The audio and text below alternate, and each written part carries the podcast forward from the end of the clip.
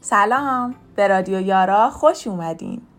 امروز می‌خوایم درباره خستگی تصمیم گیری یا دیسیژن فتیگ حرف بزنیم. نمی‌دونم این اصطلاح تا حالا به گوشتون خورده یا نه اما تقریبا مطمئنم که با یکی از مصداقهاش در دنیای واقعی آشنا هستین. انقدر راجع به این مصداق صحبت شده که یه جورایی دیگه من دلم نمی‌خواد راجبش حرف بزنم. اما شاید خوب باشه فقط بهش اشاره بکنم تا دستمون بیاد موضوع از چه قراره.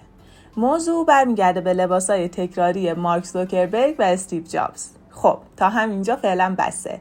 الان کاری با آدمای معروف نداریم. بیاین اول با خود اصطلاح آشنا بشیم. خستگی تصمیم گیری به توانایی مغز ما در گرفتن تصمیم های جدید برمیگرده. تئوریش اینه تو هر چقدر از این خاصیت مغزت استفاده بکنی و پشت سر هم تصمیمای متعدد بگیری به مرور توانایی مغزت در تصمیم گیری کم میشه. به زبان ساده تر می‌تونی به این توانایی ذهنی به چشم یه منبع انرژی تمام شدنی مثل باتری نگاه کنی. هر تصمیمی که می‌گیری مقداری از انرژی این باتری رو مصرف می‌کنه تا در نهایت کل انرژیش خالی میشه و توانایی تو در تصمیم گرفتن ته می‌کشه. ما در طول روز تصمیم های زیادی می‌گیریم. از تصمیم های ساده ای مثل ناهار چی بخورم بگیر تا تصمیم های پیچیده تر همه این تصمیم ها انرژی ذهنی ما رو خالی می‌کنن. دقت کنید. این قضیه مربوط به آدمای ضعیف نیست. یه مشکل محسوب نمیشه. بلکه یه پدیده طبیعی در همه آدم هاست. درست همونطور که همه ما آدما گرسنه و تشنه میشیم و نیاز به غذا خوردن داریم خستگی تصمیم گیری هم به همین اندازه طبیعی و مشترکه. انتخاب غذا برای خوردن احتمالا یکی از راحت ترین و کم استرس ترین انتخاباییه که ما باهاش روبرو میشیم. ولی با این حال حتما براتون پیش اومده. یه روز در پاسخ به این سوال که نهار چی درست کنم سایت های مختلف و به دنبال پیدا کردن یه دستور غذایی مناسب گشته باشین. احتمالا اونقدر برای بالا پایین کردن دستورهای غذایی مختلف اینترنتی وقت گذاشتین که حتی از وقت غذا هم گذشته و شما از این همه مدت گشتن و چیزی نیافتن خسته شده باشین. در نهایت هم به یه نیمروی ساده قناعت کردین. نمی‌دونم قبل از گوش دادن به این پادکست با چنین چیزی آشنا بودین یا نه. و نمی‌دونم آیا پیش اومده خودتون متوجه چنین حالتی در تصمیم گیری هاتون شده باشین یا نه. حس کردین گاهی پر انرژی و خوب تصمیمای درستی می‌گیرین و گاهی اوقات فقط برای از سرباز کردن یه چیزی رو انتخاب می‌کنین. شرایط شما و تجربتون هر چی که هست هدف این قسمت از رادیو یارا اینه که با همدیگه خستگی تصمیم گیری یا دیسیژن فتیگ رو بهتر بشناسیم و یاد بگیریم چطوری می‌تونیم باهاش مقابله کنیم.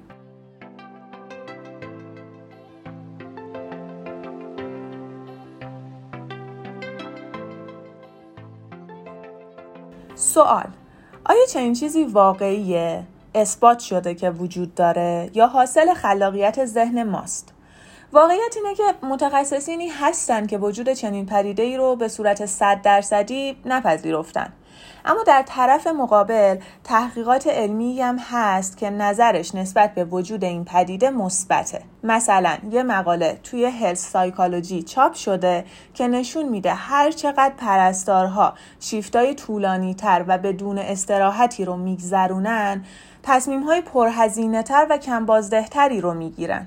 یه مقالم در ژورنال فرانتیرز این سایکولوژی هست که میگه دلیل مجادله دانشمندا با همدیگه سر این قضیه اینه که تعریف مشخصی برای این پدیده وجود نداره که بشه بر اساس اون تعریف وجود داشتنش رو آزمایش کرد و دسته‌بندیش کرد. من لینک این مقاله ها رو در نردیشمی dot ir براتون می‌ذارم که اگه خواستین خودتون بیشتر مطالعه کنین. دیدگاه من اینه که چنین چیزی می‌تونه وجود داشته باشه. مخصوصا چون از وقتی شروع به خوندن دربارش کردم تاثیرات شدیدی رو از decision fatigue در زندگی خودم دیدم. خلاصه که فکر می‌کنم این پدیده ارزش اهمیت دادن و کار کردن داشته باشه. اونم خیلی زیاد.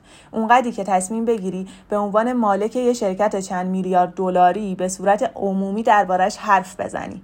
بله الان دقیقا منظورم جناب مارک زوکربرگه. بنابراین همونطور که تا اینجا با من همراه بودین در ادامه هم کنار رادیو یارا باشین تا ببینیم خستگی تصمیم گیری چطور به وجود میاد و ما چطور می‌تونیم کنترلش کنیم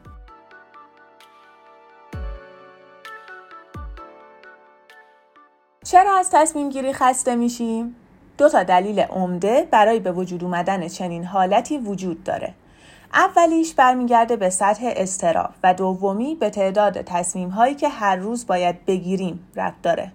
البته وزن هر کدوم از این تصمیم ها هم تاثیر جداگونه ای روی حال ما می‌ذاره اینکه تصمیم هایی که می‌گیریم چقدر حیاتی هن، چقدر بزرگن و نتیجهشون چقدر در زندگی ما قرار تاثیر بذاره همه اینها روی منبع انرژی ما موثره. یه سری تصمیم های ساده رو اکثر ما هر روز می‌گیریم. اینکه صبونه چی بخورم امروز لباس چی بپوشم یا موقع رانندگی در مسیرم به سمت اداره چی گوش بدم. تصمیم گیری توی موضوعات دیگه هم انرژی ما رو مصرف می‌کنه. تصمیم های کاری تصمیم های مربوط به روابط اجتماعیمون یا حتی مربوط به نحوه گذروندن اوقات فراغتمون. همه این تصمیما آگاهانه یا ناخودآگاه به خستگی مغز ما اضافه می‌کنه. تازه من اینجا درباره تصمیم های خیلی پیچیده تر حرفی نمی‌زنم. فرض می‌کنم همه ما آدم های معمولی هستیم که قرار یک سری تصمیم معمولی بگیریم. در طول روز هر چقدر که ساعت ها میگذره و ما تصمیم های معمولی بیشتری می‌گیریم توانایی ما برای درست انتخاب کردن کاهش پیدا می‌کنه. نشونه کاهش این توانایی چیه؟ اینکه احساس خستگی می‌کنیم. مغزمون دچار مه یا برین فاگ میشه. توصیفش خیلی ساده است. از نظر جسمی و روحی احساس شل بودن می‌کنیم. معمولا هرچی از روز بیشتر میگذره این نشونه ها در ما شدیدتر میشن. چون هرچی میگذره داریم تصمیم های بیشتری می‌گیریم. آیا بروز کردن این حالت مهمه؟ مگه چه تأثیری ممکنه بذاره؟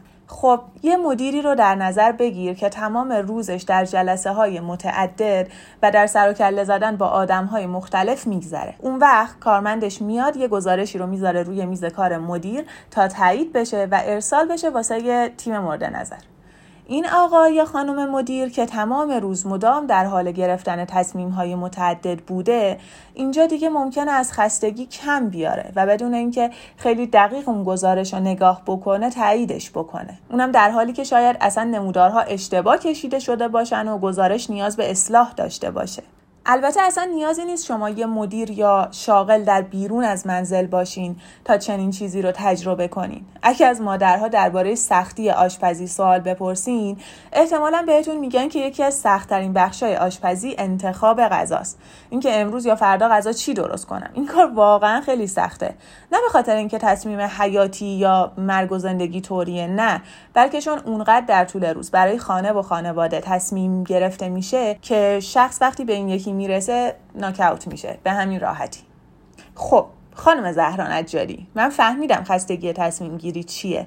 اما مگه چقدر می‌تونه بد باشه که نیاز باشه باهاش مبارزه کنیم؟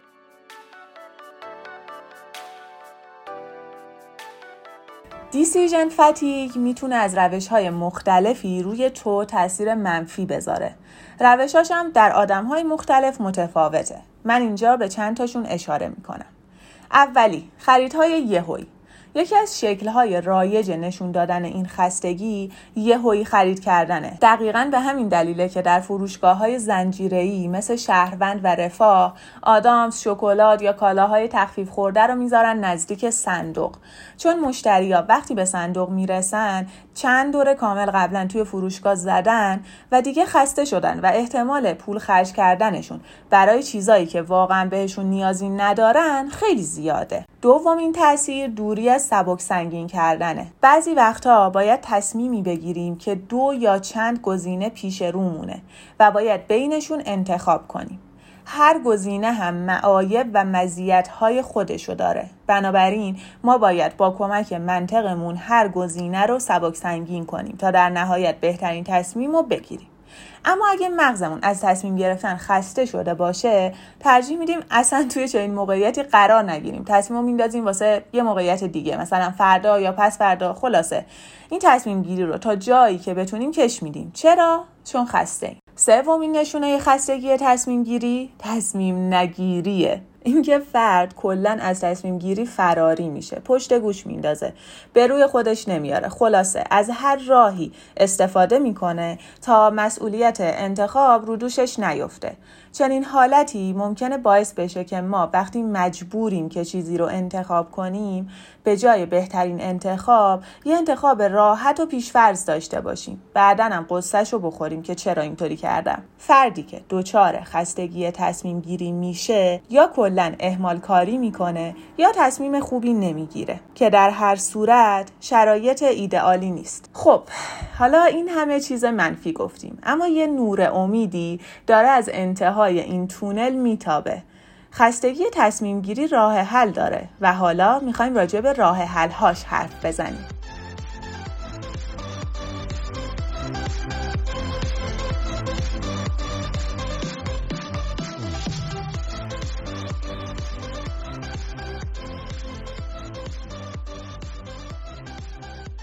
با وجود اینکه همه ما در معرض ابتلا به دیسیژن فتیک هستیم و اگه مبتلا بشیم تاثیرهای منفی زیادی در زندگیمون خواهد اومد اما همین پدیده منفی راه حل‌های خوبی هم داره که به سادگی میشه یاد گرفت. مثلا اگه در زندگیت روتین های قدرتمندی ایجاد بکنی چنین چیزی کمتر می‌تونه تو رو تحت تاثیر قرار بده. دقیقا به همین دلیله که انسانهایی مثل مارک زوکربرگ و استیو جابز و خیلی های دیگه هر روز دقیقا یه لباس مشابه میپوشن.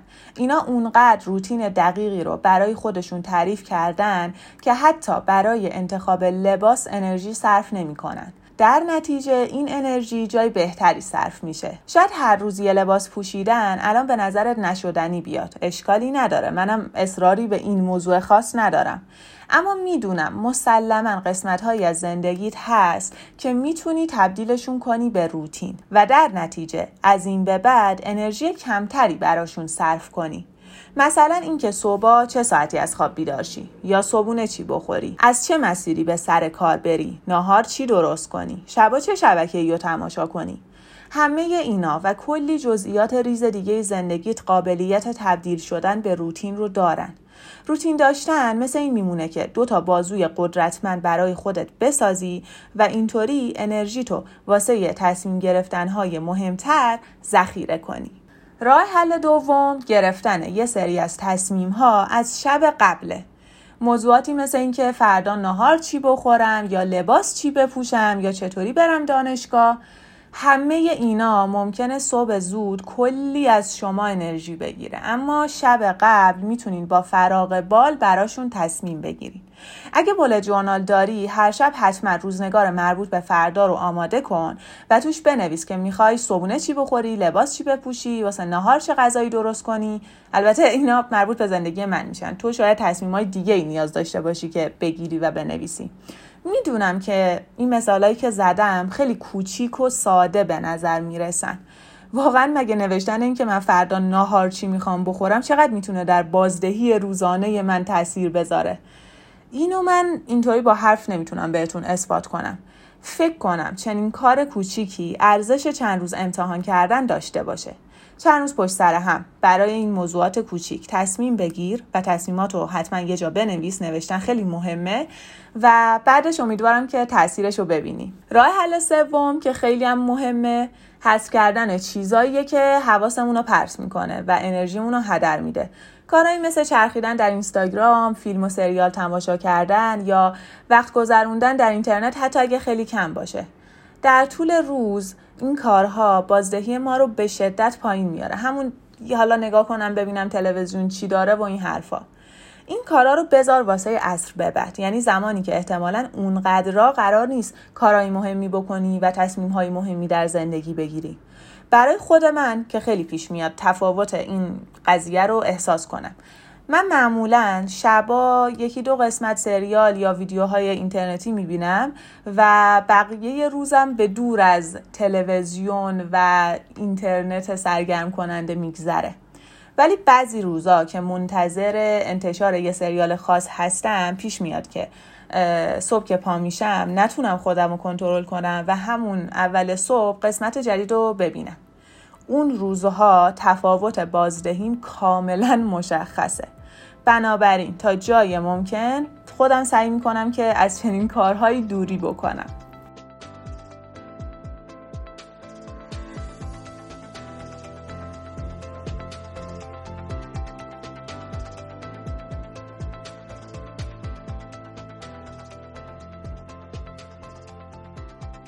هدف من در این قسمت از پادکست نردیشمی این بود که اولا با پدیده به نام دیسیژن فتیگ آشنا بشیم بدونیم وجود داره و سعی کنیم در خودمون کشفش کنیم. دوما راه های مبارزه باهاش رو یاد بگیریم. البته هم توضیح درباره این موضوع خیلی مفصله و هم راهکارهای متعددی برای مقابله باهاش وجود داره که من بهشون اشاره نکردم. تو می‌تونی این راهکارا رو در منابع مختلف مطالعه کنی. یا اگه خودت حرفی نظری پیشنهادی در این باره داری برای ما توی کامنت ها بنویسی تا من و بقیه هم از تو یاد بگیریم. برای خوندن منابع و مطالب بیشتر درباره decision fatigue م می‌تونی به نردیشمی dot ir سر بزنی. من لینک همه مقاله ها رو اونجا گذاشتم. امیدوارم حالا که تا این لحظه وقت ارزشمندتو به رادیو یارا دادی تونسته باشم مطلب مثبتی رو بهت آموزش بدم. امیدوارم توی قسمت های بعدی هم همراهمون باشی. خدا نگهدار.